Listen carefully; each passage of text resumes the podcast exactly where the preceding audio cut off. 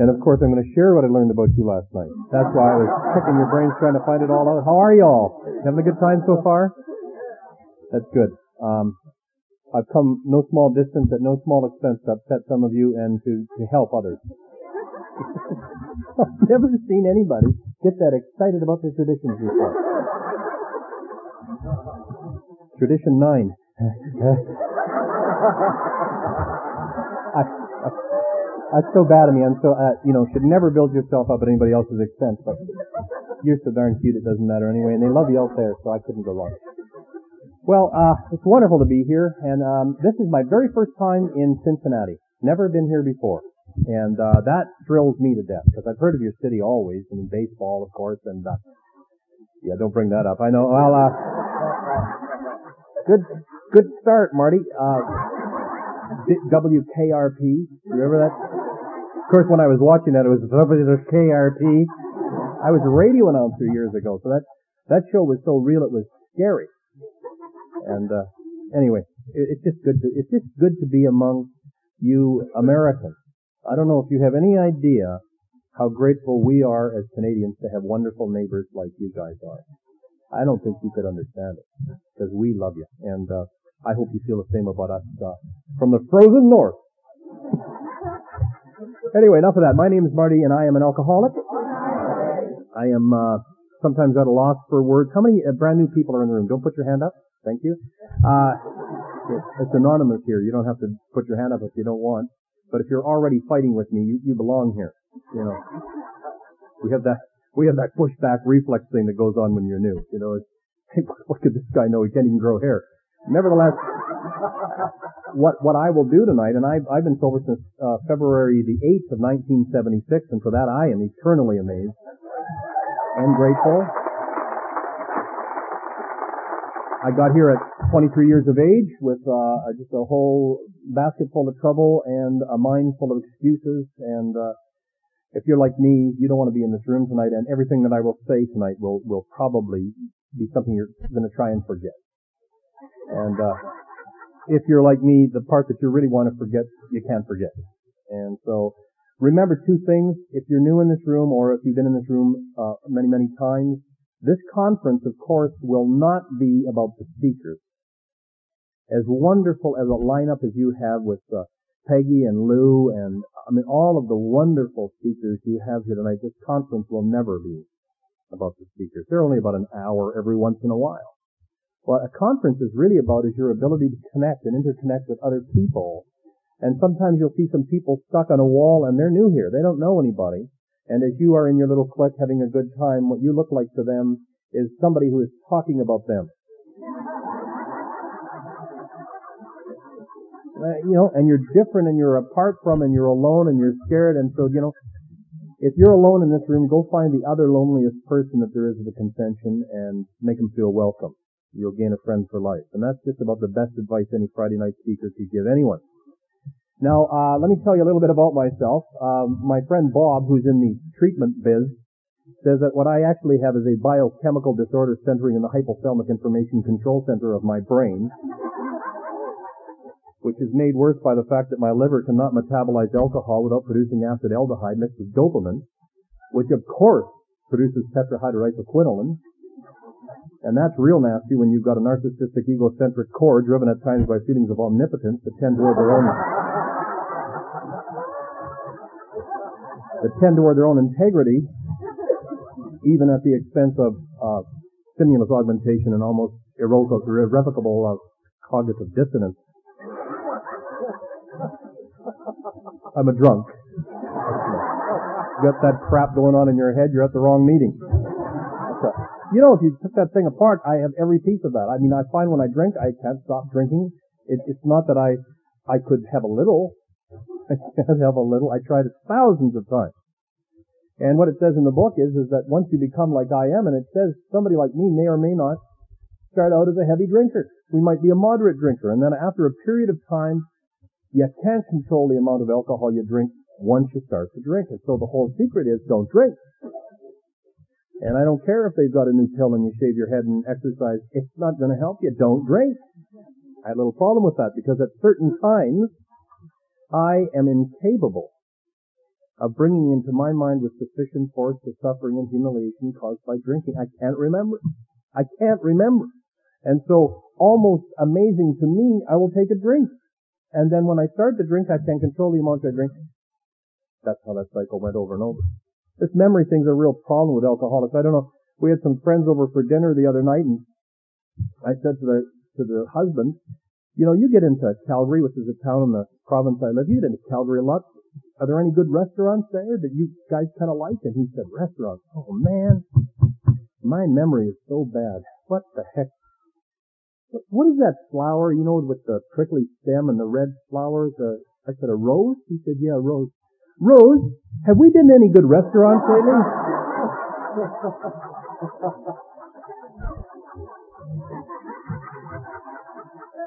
Some of you are going to be difficult to get to come along tonight. I can see that. I had my first drink in a bathroom. Um, I had my first drink, and I'd been waiting for my first drink for quite some time. Um, I know some of you started at age six months, but I hung on until I was 11 years old because I I didn't know where I could get any up until I was 11 years old, and I was I was alcoholic as hell at 11 years old before I ever took a drink. Now there's this sort of discussion that surfaces every once in a while in Alcoholics Anonymous. Are you are you born alcoholic? Do you cross an invisible line? If there was an invisible line, I raced across that sucker. I didn't see that baby at all. I didn't progress into the disease of alcoholism, although my alcoholism progressed, and I'll talk a little bit about that tonight as well. But basically what happened was at age nine, I had all of this stuff going that you guys talked about. When I got here, you were talking about being different. You were talking about being incapable of forming a meaningful relationship with another human being. See, this is stuff I didn't want to talk about because this is way down deep inside. For a long time, I never could connect with another human being. Christmas was a mystery to me. Loving and hugging and rubbing up against, I didn't get it. Sex was competitive.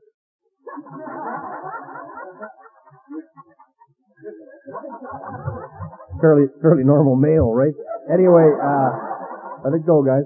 Just a joke. my um, my life as a young boy, 9, 10, 11, 12 years old, was completely unmanageable. Let me tell you what I mean by unmanageable.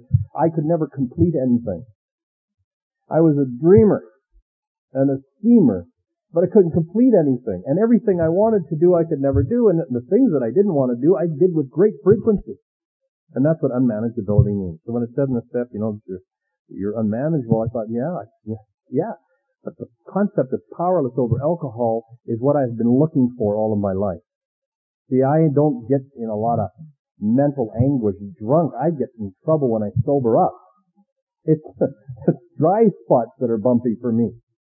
And so I drank and got this great relief. So let me tell you about the first time I drank, and I'll tell you about the last time I drank, and that's really all that matters. The first time it was Loganberry wine. That's not too significant, except to say when you're 11 years old and something goes down deep purple and comes up pink, it's cool. You know? I was I was to learn a whole bunch more about vomiting. Like you you you never you never get to like it, but you can do it. You know,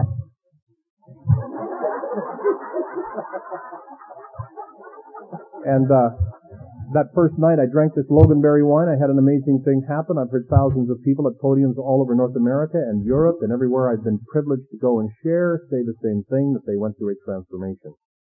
If you're in this room tonight and you're uh, Al-Anon, Alatot, Alateen, Eladog, whatever you are, you will not know what that means. Because maybe you drank and maybe you got sleepy and maybe some stuff happened to you but you don't go through the transformation like alcoholics go through a transformation. And the best way to describe that is, is that it is possible to become how you think other people see you.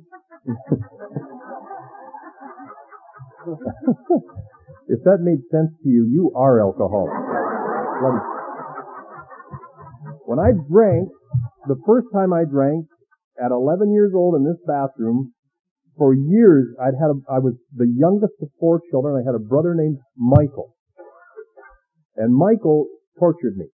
Now I know this only happened in our family and it's probably going to be the saddest story you guys have ever heard, but he used to torture me and make fun of the way I looked and the way I, everything. You just, you were stupid every day you got up. And I know that God has both a sense of humor and a sense of justice because, uh, about 14 years ago, Michael knocked on my door and, uh, he had a brown paper bag with everything he had in the whole world inside that bag and he said, would you sponsor me in Alcoholics Anonymous? I said, sure, come on in, you son of a bitch. I'd be happy to, uh, share the knowledge, faith, and hope I've gained in this wonderful fellowship.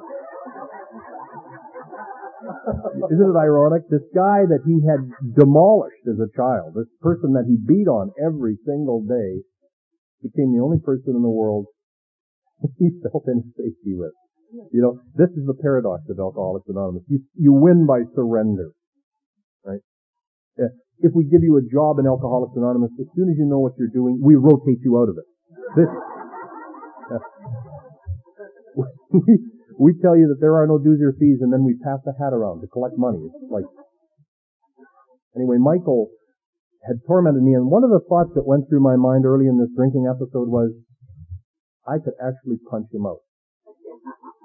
And I started to focus on that thought. I don't know about you when you're drinking. If you start to focus on a thought, it's not long before it's in action. You know, if we could focus half that well on the steps, we'd all be Bill Wilson, you know. I got on my bicycle, and I mean, I was really drunk, and I'd been drinking with a young guy named Guy. Guy and I'd been friends all of our young lives, and Guy spit his wine into the toilet. He didn't swallow it. And I don't ever remember playing with Guy again. Oh yeah. Sometimes you have to drink a while before you become a lower companion. I started out a lower companion. I got on my bicycle and I, I, I knew suddenly that I was the fastest bicycle rider probably on the planet. Certainly in this galaxy. And I just wound that baby up and rode right into the back of a parked truck.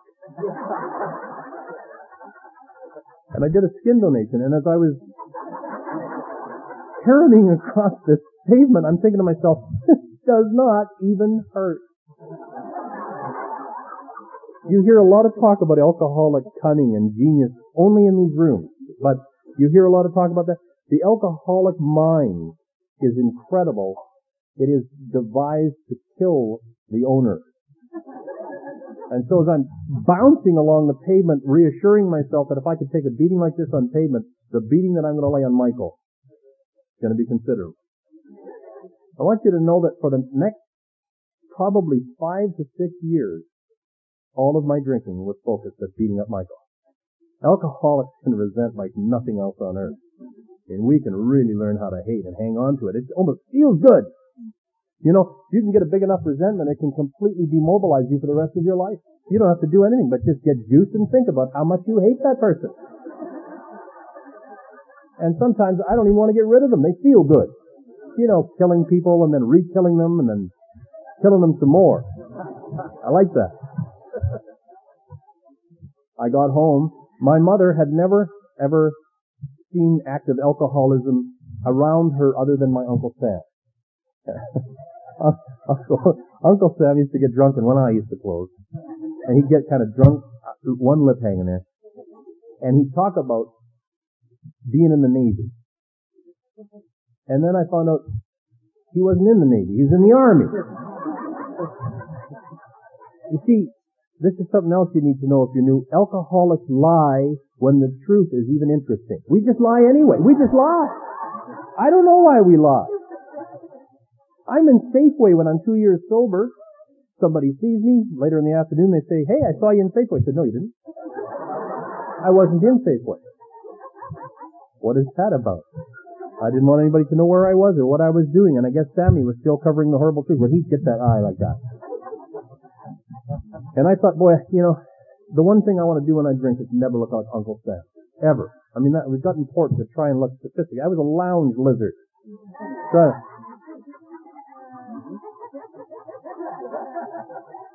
What does he know? He doesn't even know where he is now. Right. anyway, my wife says to me when I'm about three years sober, the thing I hated most about you when you drank is when that one eye would close and your lips would go down like that. You know, that's the problem with Al-Anon. They're awake while you're doing all this crap. They remember everything, can't they, Peg? Disaster. Get home, my mother throws me. First of all, my mother says, what happened? And I lie. I tell her I, I had two drinks. I drank the whole bottle of wine first time out. 11 years old. You can imagine how drunk I was. Puts me in the bathtub. I barf. I get that like green whip Loganberry wine deal going on there. And I, I don't think I've ever been so happy. Ever in my life. And I go to school in the morning and I, and I tell the story like many of you told the story to the people you were trying to impress about. I got drunk, I fell down, I got beat up, I went off my bike, my old man kicked my butt. You gotta try this stuff. they didn't want to try this stuff. So I changed companions and I, and I started searching out kids that were doing what I wanted to be doing. And so it goes. And, and that, that's basically how my drinking was. Each and every time I drank, I drank for the same reason. Dr. Silkworth described it as that elusive uh, feeling of relief we get from those early drinks. I drank every time for that same thing. I drank for the feeling of, of, of worth that it gave me. And, and I always, you know, I, every once in a while you get somebody that's just, oh my God, you're an alcoholic, that must be terrible. And they feel sorry for you. I feel sorry that they never ever felt like that. You know. I can't do it anymore. Now you, you new people might be saying, hey, it's that good, why don't you go drink some Loganberry wine and get back there? The problem is that alcohol for me was like a good card player. Every time I needed to win a hand, I couldn't. It just would let me win every hand that did not matter. And so toward the end of my drinking, I could no longer predict when I was going to go loony or when I was going to have a good time. I could not consciously bring into my mind the suffering and the humiliation, and that thing was to repeat itself in the next 11 years. I want to fast forward through my life because I mean there's just a whole bunch of monotony there. I want to tell you that that that I, I make a lot of fun about drinking. I believe that that Bill was right that that when we get into Alcoholics Anonymous, sometimes we laugh all in the wrong place. That you know sometimes if you're just visiting us and you you say, you know they're a lot sicker than I even thought they were before I I got them. I remember my first meeting a guy talking about peeing himself, and I was thinking, that's really funny. I did it Thursday night, you jerk. I mean, like, talk about everything embarrassing we know. Just underneath, Bill says, is deadly seriousness. Let me tell you how deadly this disease is. Not so long ago, a year and a half ago, I had a, a woman friend who'd been trying to get sober. I buried her father with this disease. Her name was Lynn. And Lynn, uh, was constitutionally incapable of being honest with herself. She just could not ever dream of herself as being alcoholic. She just needed to get to be that other person all the time. And her husband came home one afternoon and Lynn was at the sink and uh, her legs were very swollen and when he went up to her she had vomited all of her blood into the sink. And Lynn at uh, 40 years old was dead. And I've got Lynn's son living with me today. Because what happened was it not only devastated the husband, but it devastated the son and all the undone stuff and all the stuff that was said and all the episodes of drunkenness in front of him and all the damage that's been done. For some reason, in God's wisdom, this kid phoned us and said, could, could I come and live with you? And so each and every day that I go to deliver one of these talks, he says, give him hell, Mr. J. And he's a, he's a, he's a really fine young man, but he's very, very confused and he's terrified of alcohol and anything to do with alcohol. And that's where this disease is at. 28 years old, Vince Clark phones me up and says, I'm going out one more time. I said, this, there's no such thing as one more time. You have no idea what you're unleashing. He said, it doesn't matter. I don't want to talk to you about it. I just wanted to tell you. That's what I'm doing. Vince that night rolled over on his back, vomited and drowned in his own bark. 28 years old. We buried Vince. I could go on. I have many of those stories. Sobriety is an elusive thing. You are indeed a rare and unique people that are gathered in this room. We are the lucky ones. And sometimes we just have to insist on having fun because if we didn't, it would get so damn serious I don't think I could stay here. And I had sponsors, thank God, that insisted on having fun. Well, let me fast forward to 1976, February the 7th. I'm drunk. I can't explain it. I'm drunk. And not only was I drunk, I had done a number of things that were coming in and out of my mind, just bits and pieces. This is called blackout. For those of you who are having blackouts that are visiting us, understand that it is not a normal state. People that black out are alcoholics, one of the symptoms. I was coming in and out of this blackout, and I remembered that I had shoved a pizza into the face of my company president. I remembered that I had smashed my car into another car and I got out to beat the guy up for hitting my car only to recognize that the car was parked. I hit and run. I had a vision of me and one of the company girls in a car. I remember her boyfriend being very angry, and I can remember any more of that. So that was potentially fatal. I remember being in the car and my wife saying, I wish you would stay out there. This was February, Canada. Cold. As I came to on February the 8th, what was going through my mind is how on earth could it have happened? Because I had just made this big deal with God that it wasn't going to happen. You see, I mentioned a little earlier a thing called alcoholic cunning and genius. You see, my mind turned against me because I, I had gotten out of all of the trouble from the two days before and I was sitting, I was in the radio television business at that time. I'm not anymore, but I was then. And I was sitting in the uh, record library and it was just about five o'clock, and I was thinking to myself, I need a beer. And then I remembered, you made a pledge to God. And then I thought, did I say to God, I'll never drink again, or did I say I would never drink again to accept? I needed some collateral information because I'm an alcoholic. So I started thinking, God, Jesus, Jesus' first miracle, went to Cana, turned water into wine. Jesus wants us to drink. Just under control. Drink better beer. Better scotches. Jesus wants you to be a classy drinker. That's all there is to this. And I go to the, they call them beer parlors in Canada. And I go to this place and I have a, a drink and the next thing I know, my friend is sitting there and his eyebrows are real high up on in, on his head, and I look around, like, what's happening? He says, "But you hit me." I couldn't remember hitting it. I'm only in the early one or two beers, and then I I started to drink compulsively, and then the phone is ringing. So now it's February the 8th. It's my sister on the telephone. She made the call. You know, she asked the right question. First of all, the stupid one, which was, how are you? Fine. She said, uh, and uh, this just about knocked me down because if you're an alcoholic like I'm an alcoholic, the last thing you know you are is alcoholic. That's the big thing about the disease. I mean, you, you could have leprosy would be better than alcoholism because alcoholism is what allows you to function for God's sake. Everything else is impossible, but that drinking period makes it possible to function. And so after she asked that question, she asked the real killer question. Would you be a man from Alcoholics Anonymous.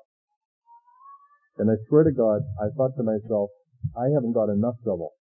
Now I gotta help some guy from Alcoholics Anonymous. oh, will the burdens of leadership never end?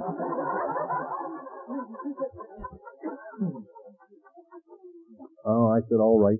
Anyway, they send this guy over. And he, God sends you what you need, not what you want. I would have liked something slick, you know, something in a nice suit, you know, perhaps something that didn't have a brush cut. Perhaps something under six foot five, 240 pounds, that did not drive a docking vehicle called an LTD Ford. I mean, this guy pulled up and I thought, oh my God, the neighbors are going to know he's from Alcoholics Anonymous. He just kind of exuded Alcoholics Anonymous out of everything. And of course, He's a comedian and says to me, I hear you drink even when you're not thirsty. Oh, funny, eh?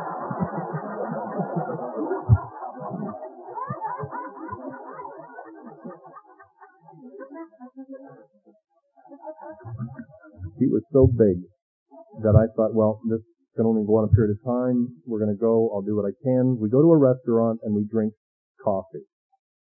Now, Maybe some of you have been around so long you've forgotten how weird it is the way we drink coffee. I had never seen anything like my life. I figured he must have hosing down under the table or something.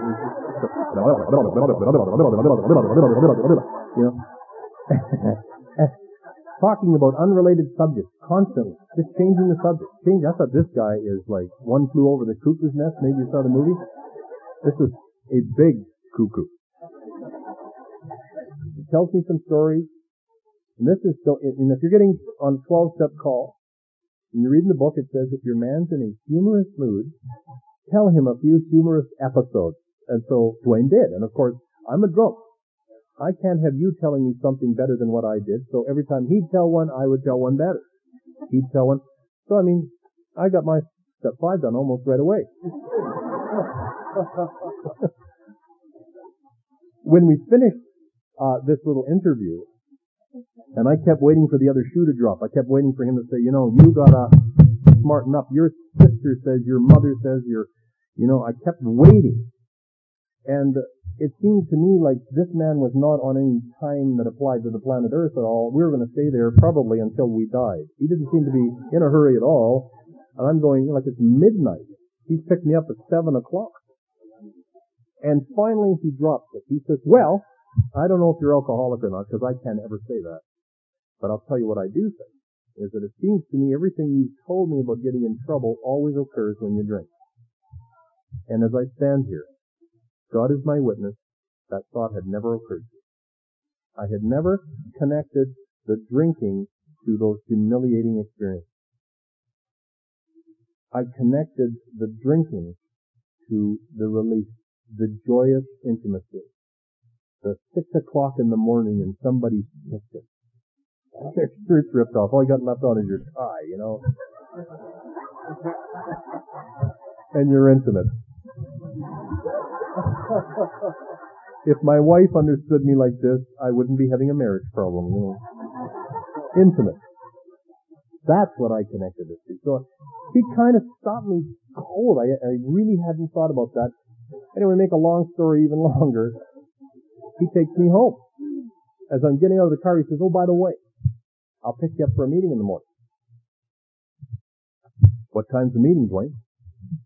Nine o'clock. I leave the house at eight. He's waiting for me. oh yeah. Guy had a spy living in my head. You should be so lucky to have one of these people show up in your life. We went to the meeting. It was ridiculous. They were, there was a bunch of bedwetters there because nobody could drink coffee like these people drank coffee and not bed wet, you know. They were going up and down things called stairs or steps I could not figure it out when I was first listening, but they were all really excited about them. And one of them had been stuck on the fifth stair for quite a while.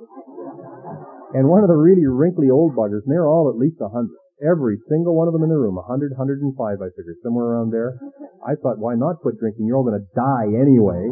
The hell would you do drinking? Sleep? You know? This one guy says to this guy that's stuck on the fifth stair, if you don't get off of that, you're gonna get drunk. Well, all right. Let's go right to the fifth stair. No. I suspect that some of you came here wanting to stop drinking. I did not. I don't know that that had anything to do with anything. I had no honest desire to do anything except get away from Dwayne. They go on and on and on. It's incredible. This meeting goes on and on. And they're really enjoying themselves and drinking coffee. And then suddenly, without any sort of warning, the guy says, if you want what we have, and you're willing to go to any length to get it, I'm looking around me. they're 105 years old. They can't drink for the rest of their lives, right? I really want this. So then there's the choices. Either you can go insane, you can die, or you can come to the meeting. So I'm thinking,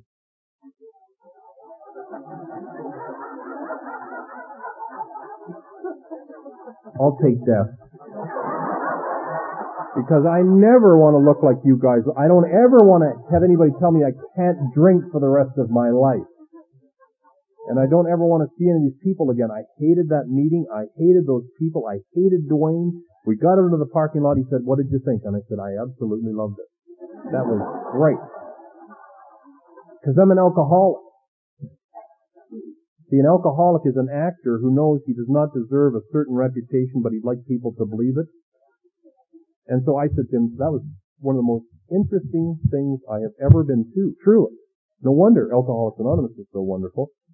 And if you guys ever need a donation or, uh, this is a guy that has no food in the house.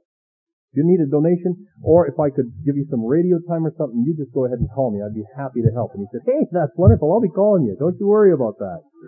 And that night he came and picked me up for another meeting.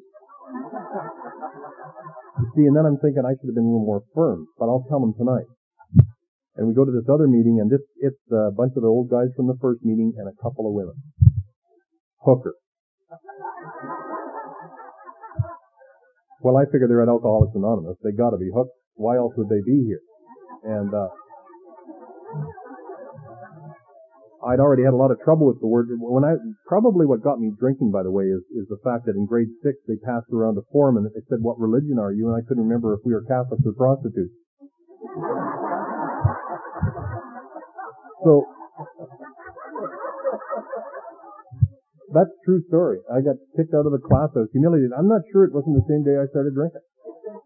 I blame that. They go around the same way they did at the first meeting. They're going up and down the stairs again. I've clearly identified that these are steps, not stairs, and there's only 12 of them, which I figured I could probably do in one or two days, given, you know, some attention. If I have to get the baboon off of me, I'll do it. And they said, does the newcomer have anything he'd like to say? And I said, yeah, I, as a matter of fact, I do. And I looked at these two girls and I said, are you guys hooked? I figured I'd get thrown out of Alcoholics Anonymous. I didn't know how completely inconsiderate and intolerant you all are. And this little Ruthie looked at me and she said, you know, I'm not a hooker, but every once in a while I'd get really drunk and I'd pick up an anemic little part like you and take you home.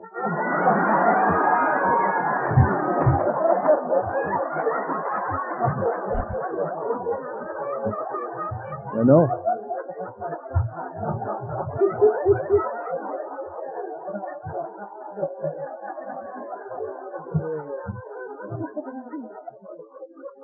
Thank you for sharing, Kit. Man, I come out of that meeting, I wasn't even on the ground. I couldn't wait to get in the car to unload on this guy, and he was just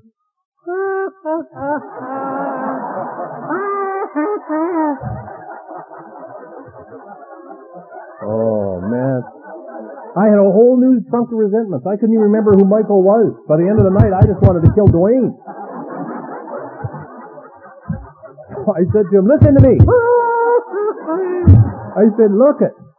I, you don't understand. I don't want to go to these meetings anymore. And he said, what has that got to do with anything? I said, I'm a human being. I have rights. No, you don't. You don't have rights. you know, I said, Dwayne, I don't want to go to any more meetings. He said, you have no choice. You're an alcoholic. You can't make decisions. You have no mind left. He said, I'll tell you what. Here, I'll make a deal with you. He said, we've got AA everywhere. Said, you, they don't talk about it at the meetings, but they're, they're called AA police. They're everywhere. We know every move you make every day, all the time. We were watching you before you ever got here. Okay? So I'll make you a deal. He said, I'll give you stay sober 90 continuous days and you go to 90 meetings at least. And at the end of that, you can have all your misery back and you can go and die. I will not bother you anymore. And I thought, well, I can stay sober anytime I want. See, that's one of the big lies, isn't it? See, it's, it's not that I can't stay sober, I can't stay quit. I mean, I always had periods of sobriety in between the bouts, didn't you? You know, some people talk about drinking madly around the clock, day and night, day and night, day and night. I mean, sometimes, somehow, some way, everybody sobers up. I was called a binge drinker. And when I drank, it was excessive, and when I didn't drink, I was spiritual. Dwayne said to me, I'll tell you what, I'll make you another deal. He said, if you ever really have to drink during the 90 days, you go ahead, phone me up, and I'll bring you your first beer. I said, you're kidding? He said, yeah. And then I'm going to bust every bone in your body.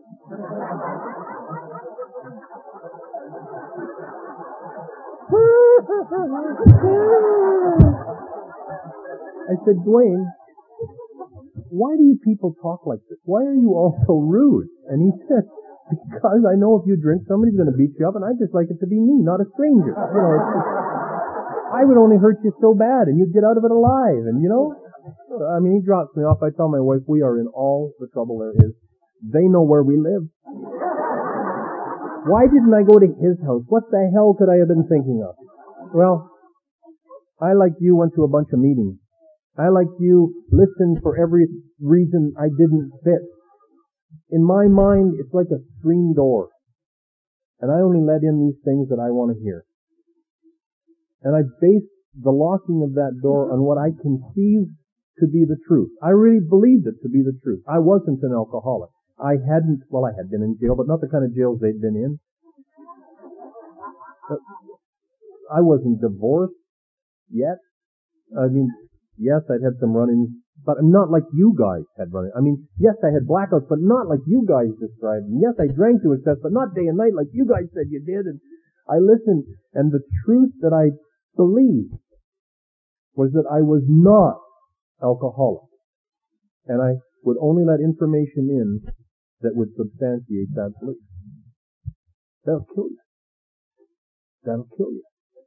And the part that's so hard in these early days of Alcoholics Anonymous is to get in behind that screen door. Just to get in behind that door for a couple of minutes to say, hey, you're like me. And that's why we bring you to these meetings because sooner or later somebody will stand at a podium somewhere and they will tell what it is that happened to you. Maybe tonight's not your night. Maybe I'm not your big speaker. That's no problem. But it will happen if you keep coming to meetings. The other thing that will happen if you keep coming to meetings is you'll find out what happens when you don't keep coming to meetings.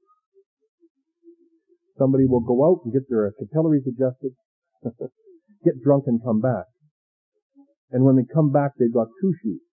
And then they go back out and they come back and they've got one shoe. Then they don't have shoes. And then after a while, they don't know who they are.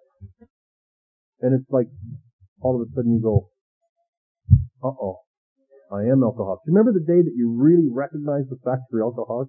I was driving down the street. I can remember it like it was yesterday. And I phoned Dwayne. Dwayne.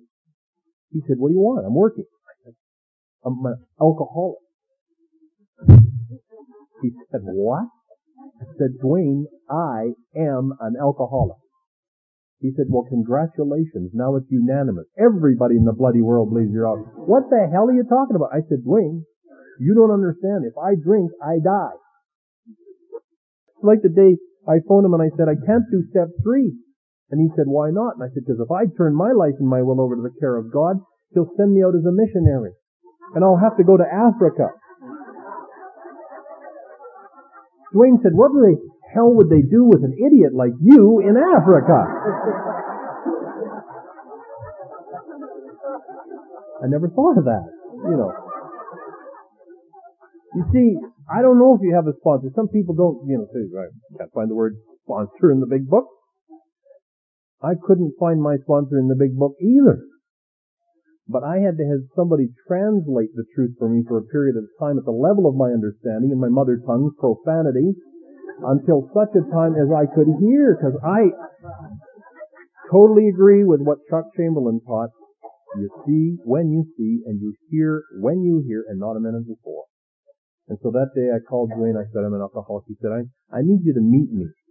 I want to say some things to you, face to face. First of all, what have you got in your pocket? I reached in my pocket and I pulled out a bag and it was full of Valium.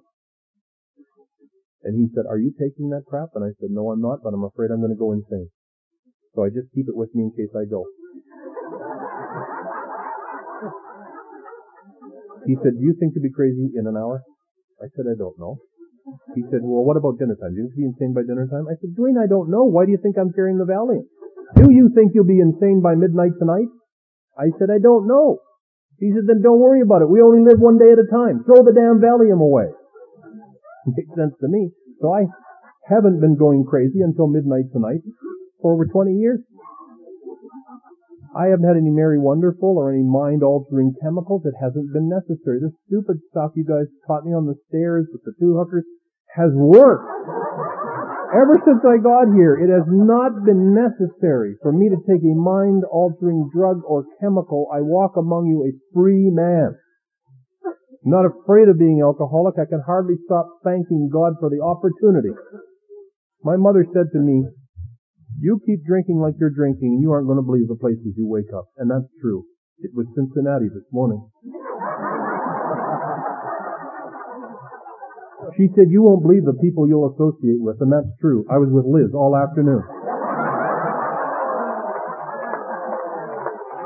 What she didn't tell me was that it would be more wonderful than I ever dreamed.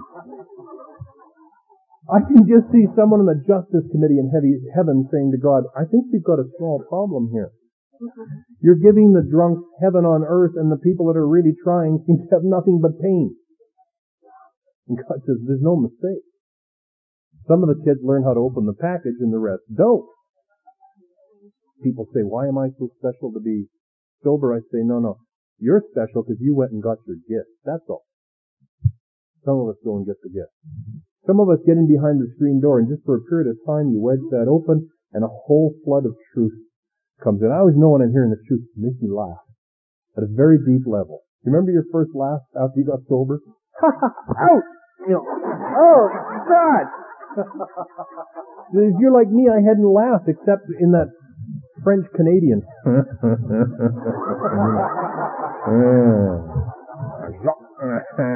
you know, and only when you're helping somebody at the table that's not there. you know. I was a guy that came to Alcoholics Anonymous, sat at the Sunday morning meeting. The wind was blowing on everybody. I'm looking, there's no wind blowing on me. I'm thinking, there it is. That's the Spirit of God. And I'm not getting any. you know how self-centered you have to be to be alcoholic? It's not easy. It tires me out sometimes. They used to make me sit in the chair and read page 62 every night at 7 o'clock. Selfishness and self-centeredness we think is the root of our problem, driven by a hundred forms of fear, self-delusion, self-seeking, self-centeredness. We step on the toes of our fellows and they retaliate. Blah, blah, blah, blah. There, I've done it another night. Happy, joyous, and free.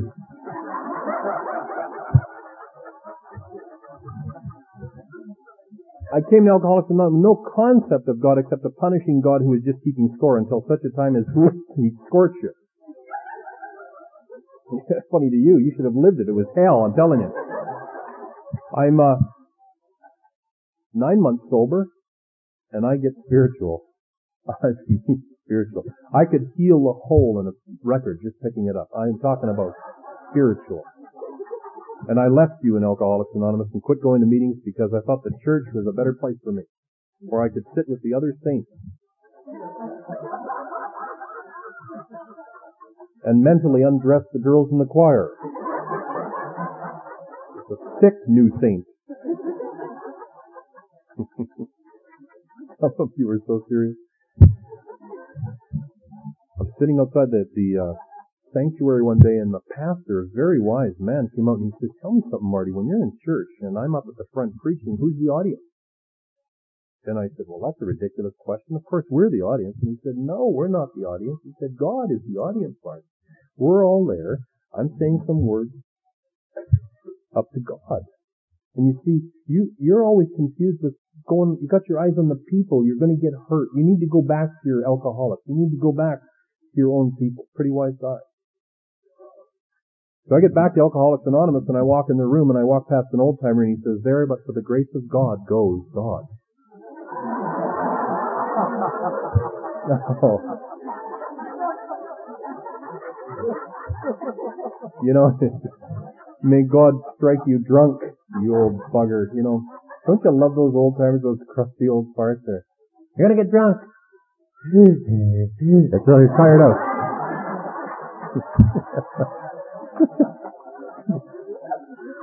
my, my sponsor had a dog, had been in AA forever. This, its name was Tinker, and we used to go over to the house, and this dog, you, and you hear this dog go! Ruth!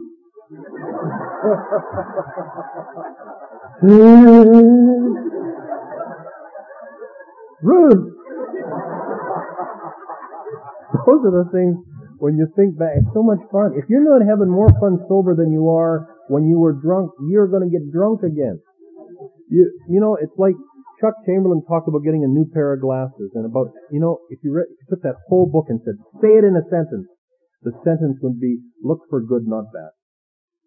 Look for the good in every single situation. Just, I always had it opposite. I was always looking for the big hurt, looking for the problem, living in the problem.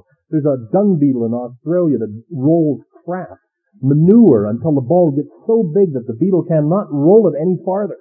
Then it drills a hole in the center of that dung and it lives in it. Yeah. Think about it. Do you, do you ever wake up in the morning with a really shitty outlook? You know, you're kind of like,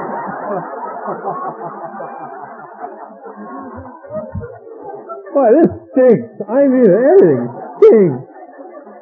Yeah.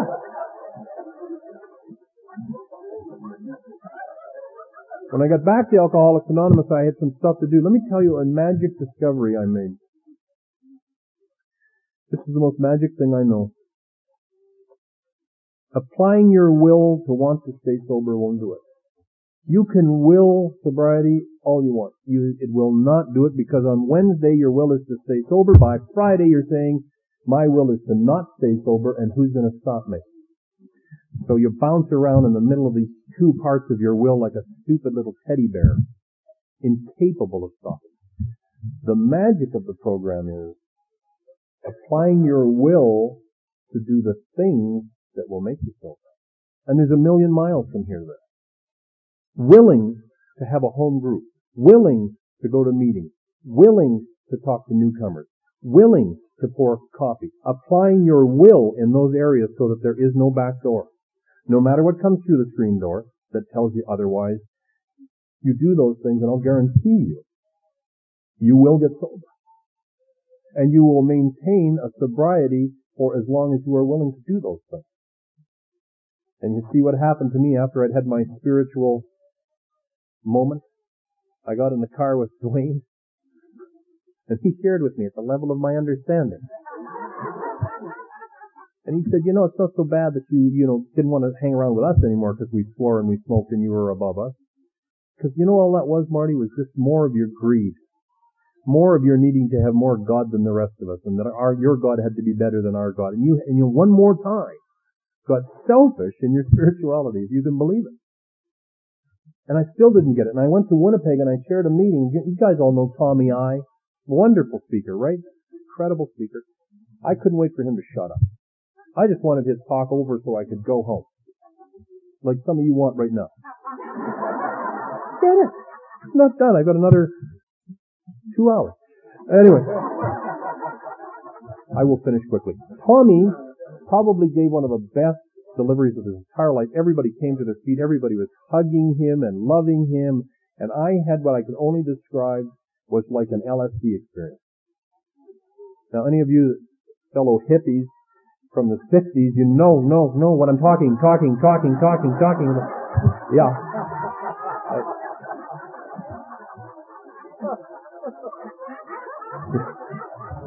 I'm going to confine this to the part of the story that matters, but the fact of the matter is, I went running like hell out of that meeting across the hotel in which my wife and children were staying, and I communicated like many new people do in Alcoholics Anonymous to their spouse.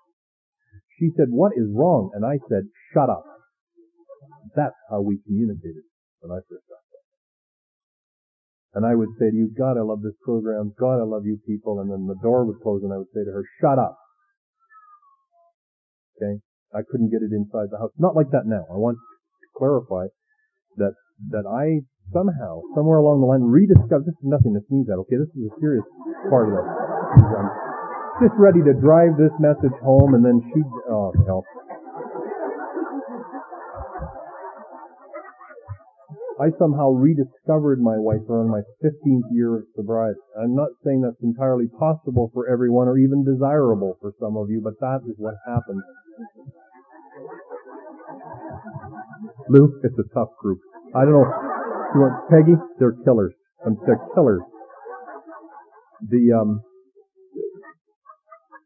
that night in that hotel room, I got down on my knees and I opened up the big book and it opened and it was almost like there was uh, a light or something on one part of text and I read it and it said, Your sobriety is contingent, and I knew what that meant because I was in business.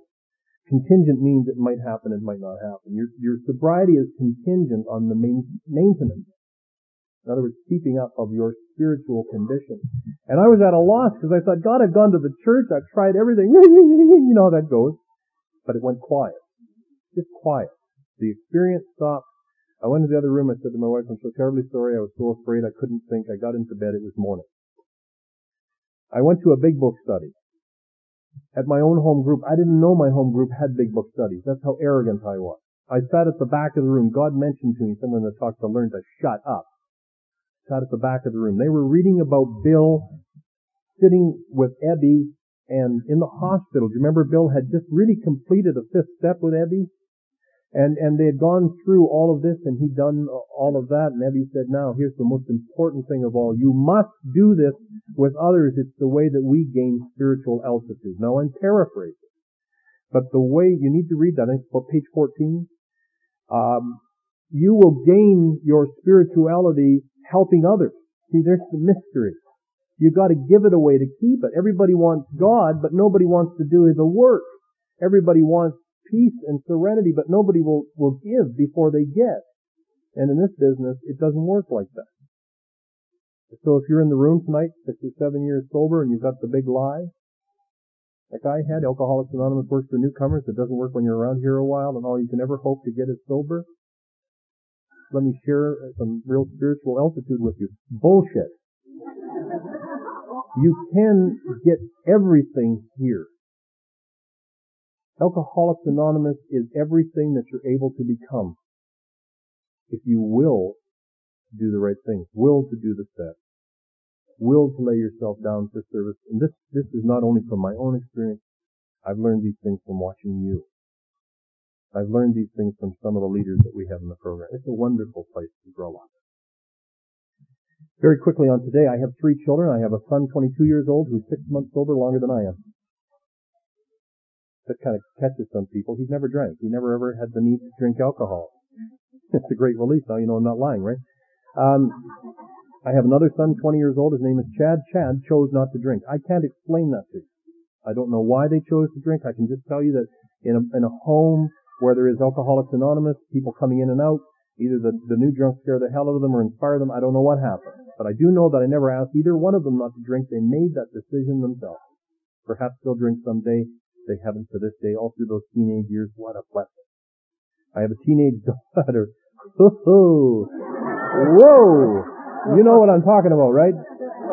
16 years old, she gets a 26 of vodka, goes down the basement, just gets absolutely juiced. Knee crawling, commode hugging, puking, drunk. And she, she is just like me. And when that thing ended, there was another, another number of episodes, and because of you, because of you. Her mother made her come in to me and say, Dad, I was drunk.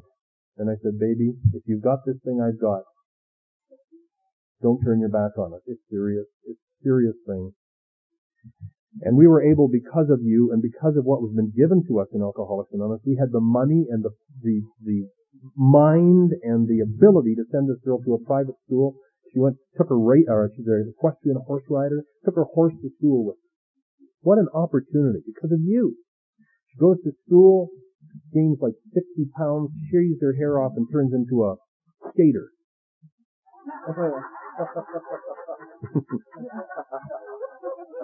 but somehow it broke the peer pressure. I can't explain that to you. The drinking at that point either was in remission or had stopped. She she came last year and joined us in Red Deer, finished her grade 12. I watched that loony kid turn from a kid to an, an adolescent to a young woman in one year right before my eyes. I went home for supper one night and she said, would it be possible for me to go to a meeting of Alcoholics Anonymous with you? And I took her to the meeting and she watched them go up and down the stairs and on the way home she said, well, I have some friends that need that.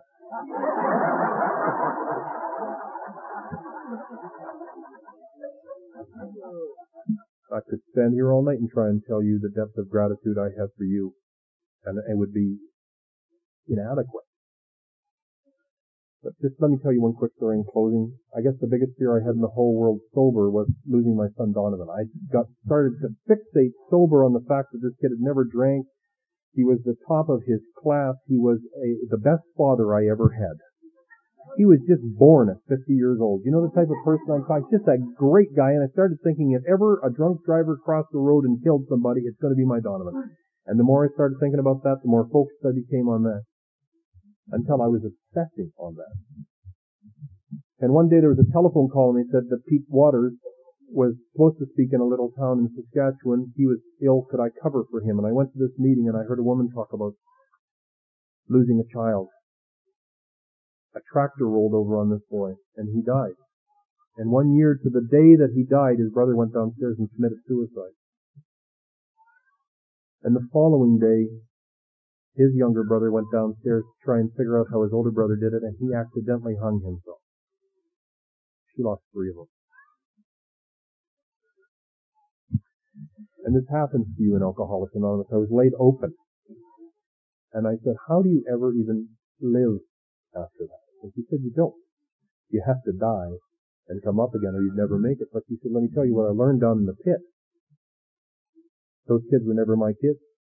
They've always been God's kids and He'll take them home when He wants. You're driving a bus.